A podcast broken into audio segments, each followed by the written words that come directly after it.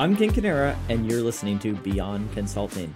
Today, we welcome Dr. Kal Patel, CEO and co founder of BrightInsight and former BCG consultant. But before we welcome Kal to the studio, I just want to remind our listeners that we are sponsored by ECA Partners, a project staffing and executive search firm focused on management consultants and private equity. Kal, thanks so much for uh, joining us today. Yeah, thanks for having me today, Ken. You bet. So, Kal, you're in the Bay Area today, and that's because that's the location of your company, right? BrightInsight? That's right. Yep. We were originated here in the Bay Area, though, like many companies, we've sort of spread out in the virtual world that we live in now. Excellent. And Kal, maybe just to start off, do you want to just give a quick kind of background in terms of how you ended up uh, being both a doctor, a consultant, and a CEO and a co-founder? Yeah, happy to give the short version here. Um, so, you know, studied economics in co- way back in college and was going to go straight to medical school. Uh, ended up doing the med school admissions process, but then actually took a break and went to Boston Consulting Group and started my consulting career there as an associate in Chicago right out of college. I loved it so much, right? The learning curve, as your audience knows, the learning curve, the impact opportunities, the kind of colleagues you work with. So I actually decided to pivot instead of being a practicing physician. I focused on doing an MD MBA, so to really go deep in, uh, you know, part of the uh, healthcare spectrum, but then go back to bringing that, you know, to Boston Consulting Group and our clients. So did the MD and then went back to BCG for about another five years, based in Chicago as well uh, as part of their ambassador program out in Eastern Europe. And then I went into industry. So I joined Novartis Pharma in different uh, sales and marketing leadership roles, and then went to Amgen here in Southern California. I was head of corporate strategy there, then global marketing lead for one of their main drugs, Enbrel. And then to get to your question, how to end up in as a tech CEO, um, I founded and led what we call Amgen Digital Health. So one of the early kind of digital technology focused BUs or groups within within big pharma. Right now, it's obviously a major theme in the industry, but this was about a decade ago. We were super early thinking about and doing that, and that really opened up this whole world of of digital and what can it do to improve the real world performance of pharmaceutical and medical device products. And and then really pivoted my career then around that came to the bay area and joined a venture-backed telemedicine company called doctor on demand as they were doing their series b as chief commercial officer there. And then about five years ago or so with two of my co-founders from from our amgen digital health team we uh, we started BrightInsight. Excellent. And so first question right out of the gate what is BrightInsight? What do y'all do BrightInsight, the, the problem we saw when we were at Amgen, really bringing digital into drugs, and what, what I, just to give you an example or two of that, that would be things like, you know, taking let's say uh, today, you know, not connected de- delivery devices and putting Bluetooth in them and connecting them to the cloud, so you get really personalized data on what's going on with the patient, and you can use that to then drive, you know, per- things like personalized adherence reminders, as an example. We all forget at times to take our medicine. And, and, and, that's a big pain point, both from a patient, from a clinical outcome, and ultimately from a business perspective for the pharmaco as well. So we were solving problems like that, or what are called software as medical device algorithms. So software that's regulated by the US, the FDA, because it's helping drive some aspect of a clinical decision like a diagnosis, matching the right drug to the right patient, dosing, and so forth. So we started getting into those types of spaces to improve how our drugs work in the real world.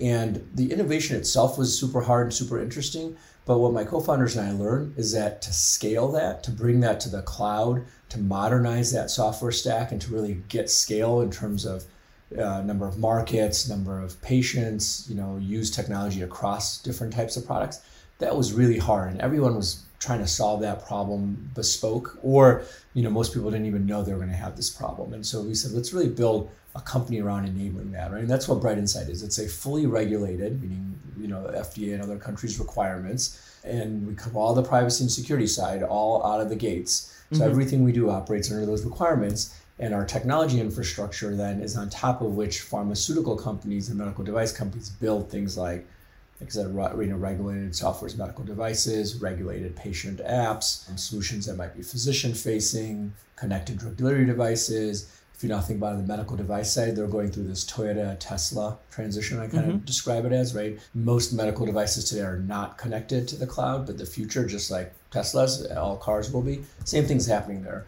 So if you think, for example, uh, in vitro diagnostic equipment, right? These are lab tests, uh, let's say a blood test, et cetera. Okay. About four or 500 companies that do that in the world. they're all about to go through our early days of this journey of connecting their devices so that it can speak to the cloud, right? And, and it can talk about some of the benefits. Well, we're the infrastructure that can let them do that in a compliant way, fast speed to market, get global scalability, and have that compliance um, um, sort of box check so that they can be at ease that, that they're complying to all the requirements. Okay, got it. And could you maybe give like Kal like an example where like at the patient level? We'd love to. Let me take diabetes, right? Diabetes, most folks probably know somebody who has diabetes. It's unfortunately a, a very fast growing ep- epidemic across the world. So, when patients' diabetes sort of worsens to the point where they need insulin and you become an insulin de- uh, dependent diabetic, in the United States, it takes nearly three years for you get to, to get to your right personal dose of what's called basal insulin, your long acting insulin. In Europe, it takes over two years for a patient to get to the right dose during that whole time, you're having organ damage because your glucose is going all over the place. And so your kidneys, your eyes, your, you know, pretty much every organ in your body is, is being affected by non optimal glucose control. The reason it takes that long has nothing to do with medicine. It actually has everything to do with how often you see your doctor. Because what the doctor wants to do is slowly tweak or titrate up your dose because they don't want to overshoot overshooting comes with its own risks where if your glucose goes too low you can faint you can go into a coma so they're going to titrate you up every visit mm-hmm. but then you have all that damage i just talked about well software's medical device algorithm with the right data input from a glucose monitor as an example and some other things it can actually tell you how to adjust your dose so that you can get to your right personal dose in between those first two doctor visits instead of across two to three years, right? So you can literally get it down to two to three months. So if you think about the clinical benefit for that patient, you think about the benefit to the healthcare system because you should ultimately drive, you know, at scale to better clinical outcomes, right? Yeah. And what that means from a cost perspective and other diseases and illnesses you get from poorly controlled diabetes, you know, massive, massive impact to be able to do that. And that's the kind of innovation that our customers are working on. Oh wow! And then I would also imagine that there is a benefit to call it like larger populations by capturing that data and then centralizing it and, and all the learnings that you could have for other individual patient outcomes. Absolutely, right? There's multiple ways to think about your comment, spot on. So the first is if you think about it at the individual patient level, mm-hmm. very little data about you from a clinical perspective is actually captured, right? For most people, it's the occasional once a year a couple times a year they might be in a doctor's office and you capture a little bit about your biometrics. You know, what's your weight, what's your heart rate, your blood pressure happens to be at that moment, your respiratory rate, very limited. The other 99.99% of the time, no one's collecting any clinical data when you're actually out there in the real world about your health. So that's kind of one big transformation that's happening right now. You know, obviously folks are familiar with Apple Watch and other, you know, Fitbits and things like that, but that's just sort of the early days of kind of bringing in clinical grade data about your personal biology and biometrics. The other thing you have is the, the second point you said, which is healthcare data that we even do have in your doctor's office is very siloed. It's really hard to extract that data out to you know look at it at scale across populations. But moving to the cloud you know particularly in the way again that we're talking about here you unlock that data so that to your point you can see it across populations right? And you can start getting insights that can yield what we call real world insights right? So not just what happens in a, in a well controlled clinical trial but what's actually happening in the real world. And so just huge benefits for each of us as individuals but for all of us as a society to be able to start collecting and unlocking this data and then putting you know the brilliant uh, data scientists and scientists to you know attack it that's really interesting. And if you think about kind of like your business and like this general idea, was this always the initial focus or were, there kind of like pivots when you started? Could you talk a little bit about kind of like maybe uh, the early days of founding it and kind of how it's evolved? Yeah, look, one thing I'll say is the core focus, our true north, has not changed at all. From when we started the company, we fundamentally believe that, again, we were in this transformation just like all these other industries that are going from analog to digital and in the cloud and we wanted to be de facto infrastructure on which pharmaceutical and medical device companies build regulated software. So we've stayed true to that focus, you know, and, and we've proven that out with our public customers, our folks like Novo Nordisk, Roche, Sanofi, you know, CSL Behring, some of the world's most prominent pharmaceutical companies. We have similarly medical device companies that are not yet public. So, so we've been very focused on the problem we're solving, who our customer base is and how we're going about solving that. Now there's been lots of changes and pivots, you know, underneath the, you know, sort of that arc, if you will. Mm-hmm. Those are, I would say, kind of continuous improvement and continuous response, right, to the, the, the very real world within which we're building our technology and executing for our customers. Excellent. And and if you think about kind of like the the healthcare value chain, everything from kind of like r&d as it relates to medical devices or pharmaceuticals all the way up to kind of like the example you gave with with a diabetes patient kind of zeroing on the right kind of levels for their treatment. Do you play across that? Are there use cases like even in like for example like drug development?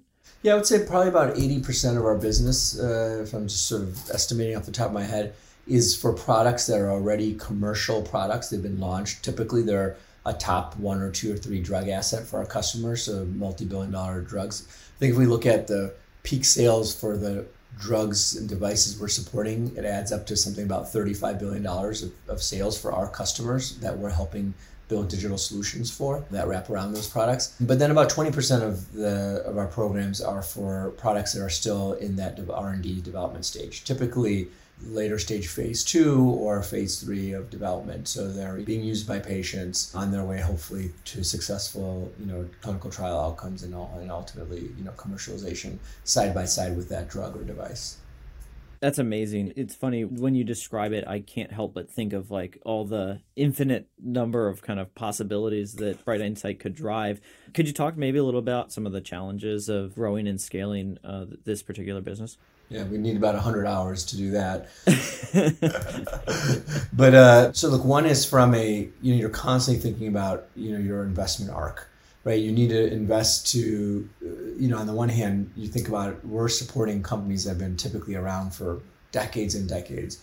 Their product life cycle, right? A typical drug takes a decade to bring to market and then could be on market for, you know, multiple decades in itself, right? You know, medical devices, they go a little bit faster, but it's still a pretty long product life cycle compared to other industries and then they're doing more kind of tweaks and adjustments. So we have customers you know that have long product life cycles. We're trying to obviously move at much much faster speeds because we're doing software but we got to have to link all that together right? Especially that links together at the level of the customer's product and the level of regulatory and ensuring the robustness of the software and the compliance to the system it operates in. So that I would say is a big part of our secret sauce and a big part of you know the challenge that we're continuously you know trying to get better at is how do you bring the speed of modern software and, and agility and you know agile software product development and marry that with you know these very long product life cycles and intense you know the robust appropriately so uh, you know regulatory and, and, security requirements? So that's certainly a challenge then within that like how do we move fast but yet have that long-term view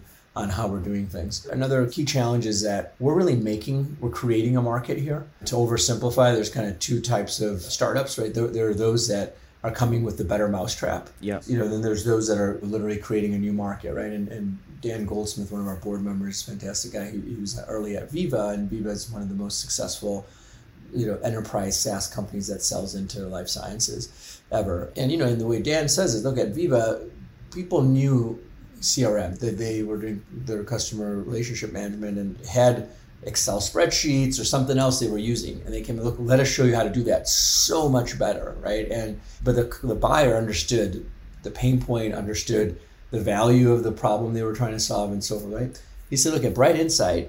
People aren't doing what we're enabling them to do yet, yeah. right? So it's not like you're saying, hey, you guys have been trying for 10 years to solve this and, and you've done it in a clunky way and let us show you how to do it better we're selling both the promise and the path at the same time, right? And that's a real challenge, right? And it's a challenge for the industry overall, but it's also a challenge for us because you don't have the same number of you know well understood pain points by the customer so they may or may not believe you when you tell them here's what our experience is and others is that have tried to do it because they don't have their own often and they don't see necessarily all the proof points on the value right because it's not like we have dozens and dozens of solutions in market that you can point to that say hey if you do this you're going to deliver, you know, clearly you're going to deliver benefit for your patients and other stakeholders as well as for your business, right? So we love that uh, challenge, but it's you know, it, there's not a straight path when you're when you're trying to create a new market. That makes a lot of sense. And is there a lot of customization in terms of um, when you're working with like a new client involved? Yes, and it's changing over time. So we think about customization in a, in a few different ways. So ultimately, when you're supporting you know multi-billion dollar asset, let's say drug, what's going to help that drug differentiate and win?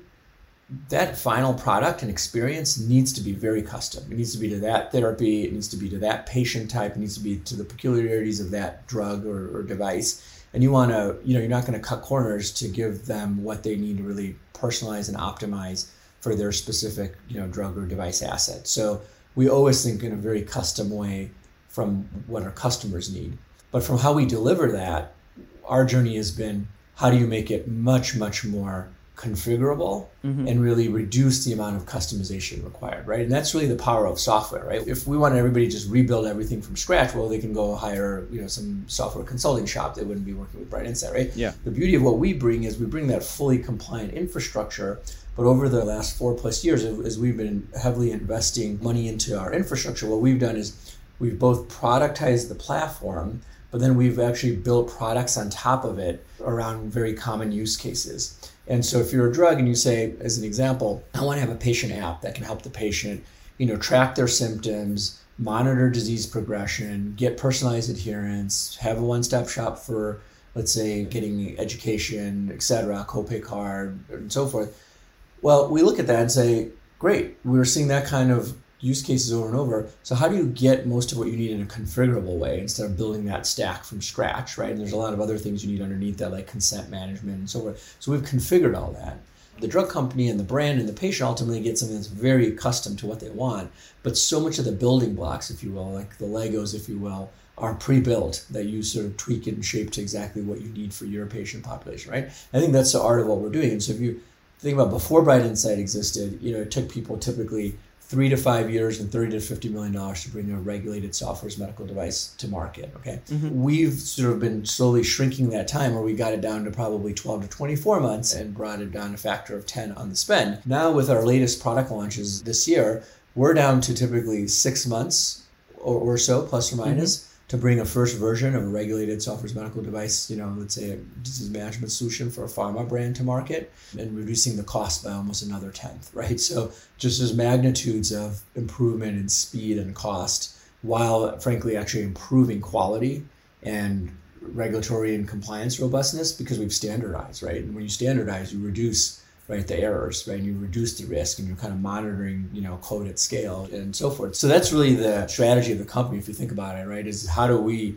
invest our r&d dollars and our experience to make the offering so much more robust so you get that custom output but behind this behind the hood if you will in a very configurable way to really solve for speed provide the compliant robustness and still get that uh, scalability Wow, that makes a lot of sense. And I would imagine that there's a lot of, let's call it like IT consulting firms that would either welcome you with open arms or, or wish you didn't exist at the same time.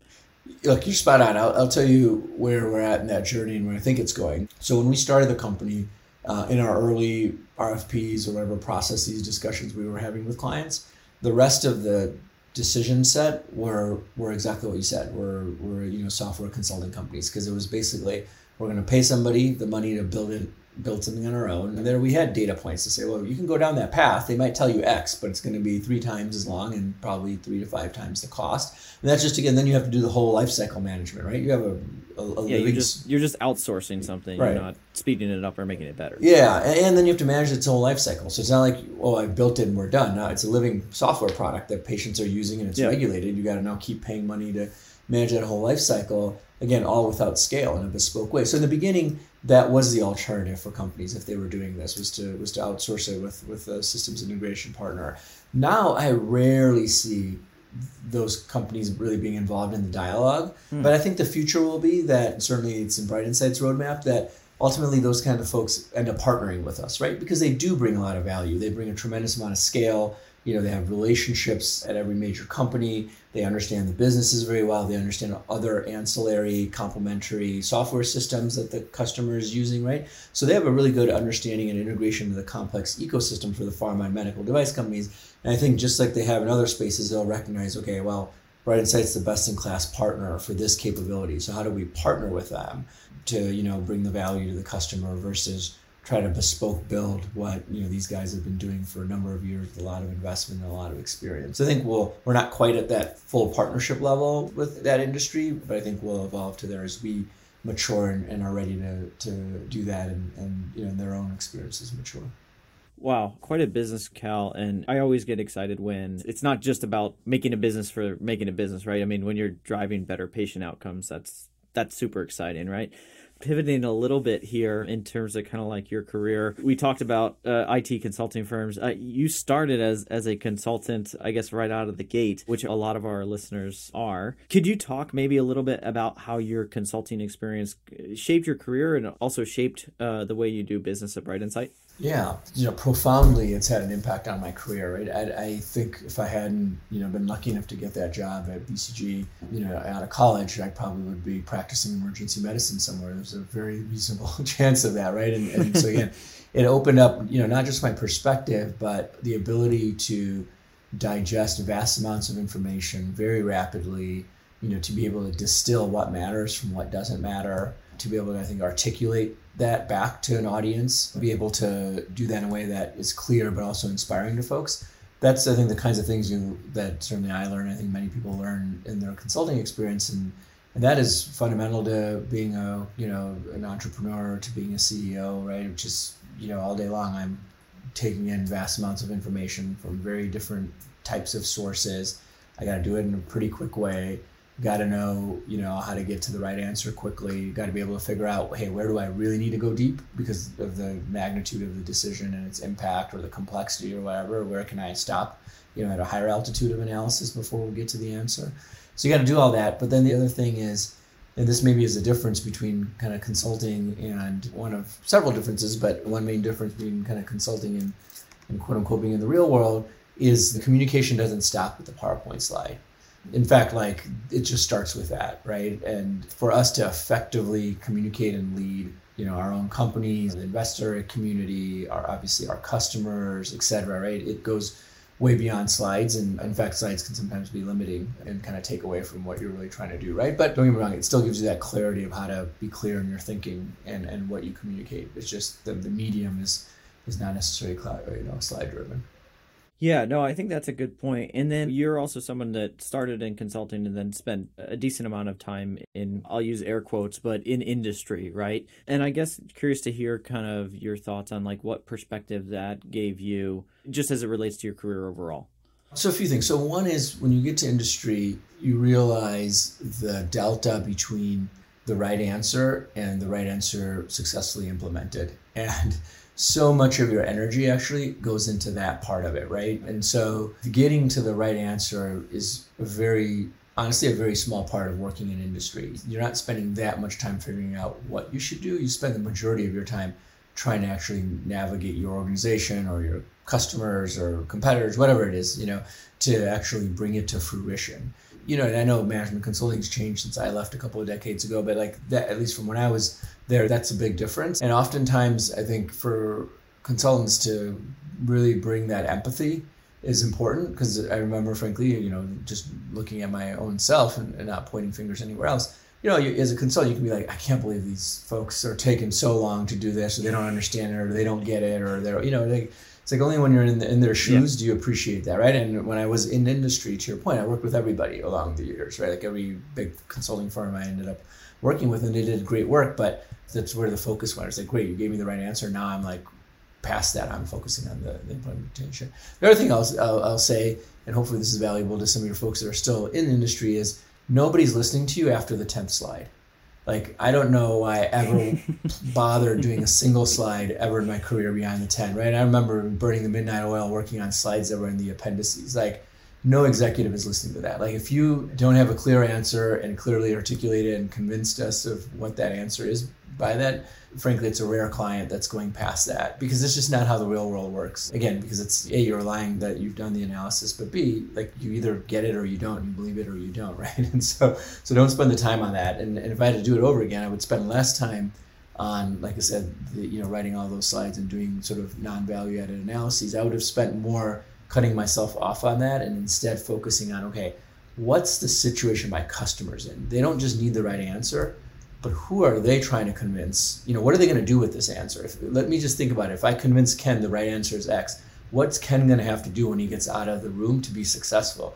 Spend more time really thinking through that and bringing that empathy and perspective and advice to the room.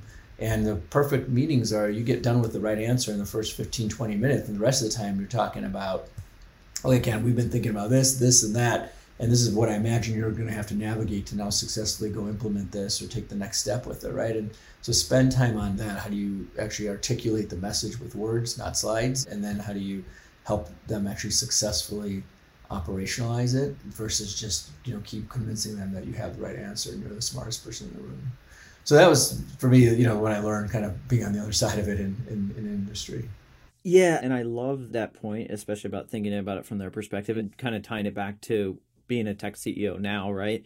The very best product managers spend so much time with the customers, listening to the customers, right? Like it's it's not just about the technical attributes. It's about hearing what they have to say and their pain points and everything like that. And I think that's a really really good point. Yeah, I mean same thing in healthcare. I was talking to somebody at a big pharma company this week and we were just comparing notes on different things and he was just saying, like, look, let's say they'll take, you know, uh, an oncology patient for example, right? Even they have cancer, you know, obviously a super stressful uh, situation for anybody, any family and it's very easy for the drug company to just think about the, the molecule, the mechanism of action, how the science is going to work, and do the whole product development around that. When, if you talk to patients, many times for many cancers, the thing they care about most is quality of life right? Or other things they may care about, right? Can I still be up and about and see my grandkids? Can I go do that trip I wanted to do before, you know, it was right? Can I can, can I, I eat? eat? Exactly. Can I sleep without pain, right?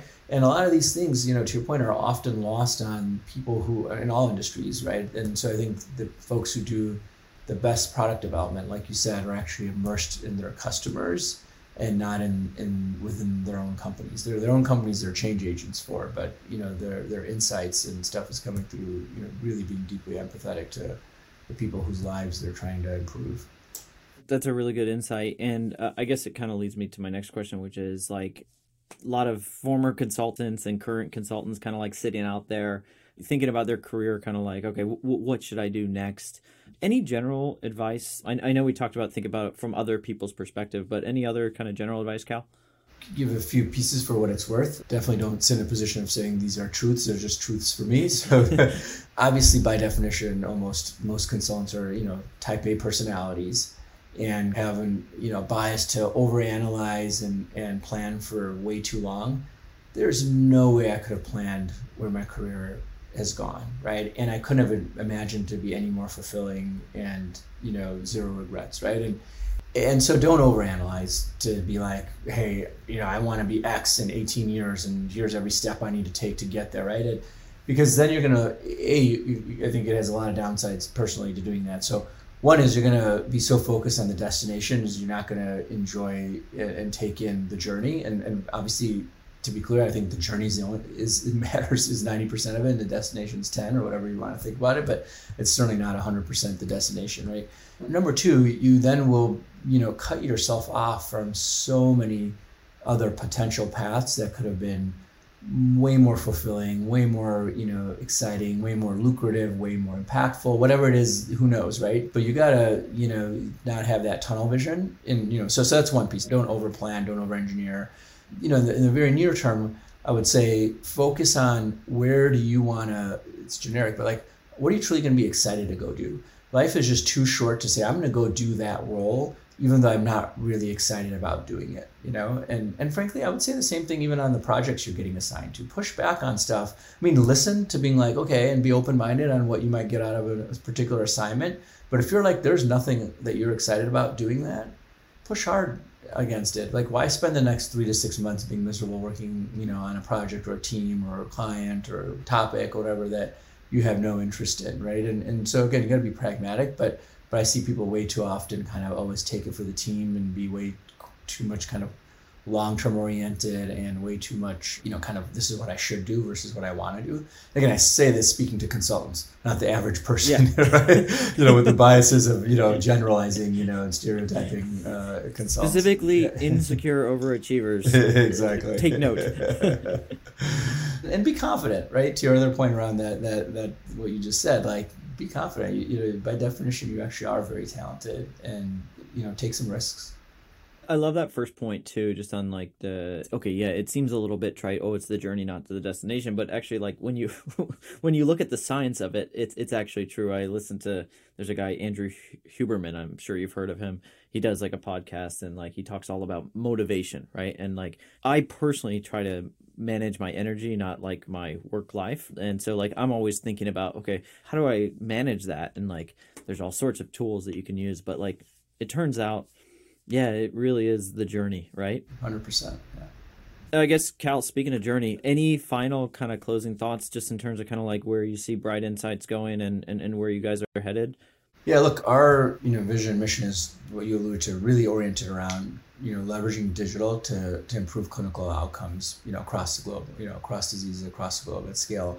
And the way we're going to do that is by becoming that de facto platform on top of which pharma and medical device companies digitize their products, right? And if we do that, then as the industry digitizes, we'll be the enabler to do that. And, and so we're very focused on on that, and that was our focus from day one, right? And so, you know, we're very much how do we continue to invest in the technology, keep improving, you know, its robustness, its capabilities, its global scale. We're you know 64 countries and expanding today how do we keep bringing in the best companies to support them and expand within their portfolios so it may sound a little bit of more of the same but we're really you know in the first inning of this transformation for pharma and medtech and you know excited to be you know enablers for them to to really uh, you know be more successful at, at going down going down that path. So so we'll continue to do that and you know we'll obviously continue to scale in terms of you know people but importantly in terms of you know in terms of impact and what I'm most excited about when if I pull back to the next 12 or 24 months is up till now we celebrate a lot of milestones and